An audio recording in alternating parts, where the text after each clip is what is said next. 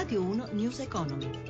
17.32, buon pomeriggio, ben trovati da Luigi Massi, borse europee negative, sui mercati torniamo tra poco per la chiusura in diretta di Piazza Affari, intanto parliamo di mercato dell'auto, in particolare del settore dei veicoli commerciali e industriali, primo semestre molto positivo, immatricolazioni in aumento del 13,5%, in questo settore l'Italia fa da traino alla ripresa con incrementi a due cifre da 18 mesi consecutivi. Giuseppe Di Marco ha sentito il coordinatore di Federauto Trucks, Gian Andrea Ferraioli. Non siamo ancora ritornati ai livelli pre-crisi, quindi quelli del 2008, dove il settore navigava sicuramente in acque diverse, ma è sicuramente un segnale che il nostro settore è sicuramente ripartito. In Italia il settore va ancora meglio rispetto al resto d'Europa? Ma l'Italia era stata decisamente più penalizzata di altri mercati. Se guardiamo la, la Germania, per esempio, la Germania è oltre i livelli pre-crisi del 2008, quindi insomma hanno fatto dei, dei passi in avanti veramente decisivi anche perché hanno eh, adottato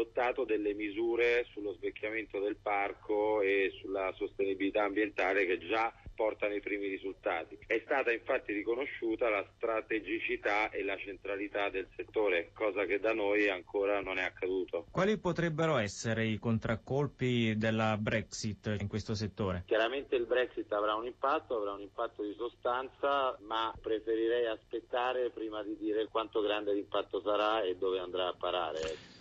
Andiamo avanti con una notizia, conti record per Leonardo Finmeccanica, risultato netto ordinario in crescita del 120% a 200 milioni di euro, migliora l'indebitamento netto, il portafoglio ordini sfiora ormai i 35 miliardi di euro, il titolo è in rialzo a Piazza Affari.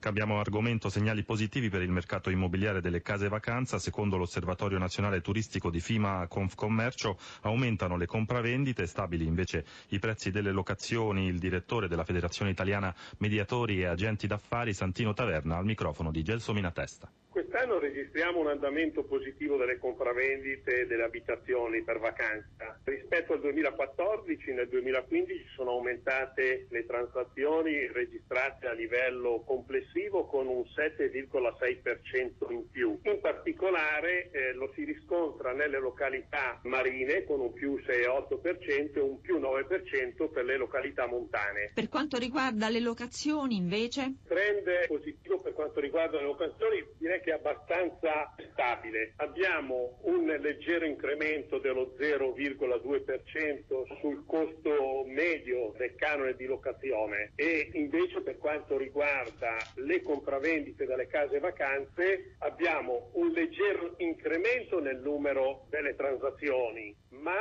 per quanto riguarda i prezzi abbiamo purtroppo ancora un segno negativo del 2,3%. Rispetto al 2015 di quanto si è ridotto il numero di famiglie interessate all'acquisto o alla locazione di un'abitazione per le vacanze? Sicuramente qualcosa per quanto riguarda le famiglie italiane si è ridotto, però è stato compensato da una presenza stranieri perché viviamo in un paese morfologicamente invidiabile, abbiamo delle attrattive storiche, culturali di spessore e quindi siamo ancora un'attrattiva forte per eh, i mercati di tutto il mondo.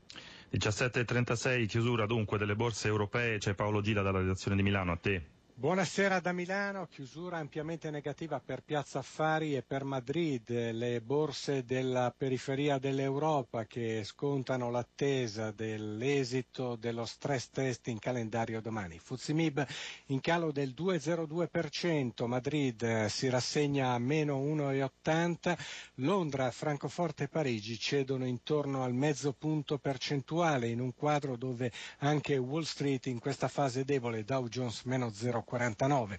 Pesanti le vendite sui titoli del comparto bancario, sulle società del risparmio gestito e su Saipem.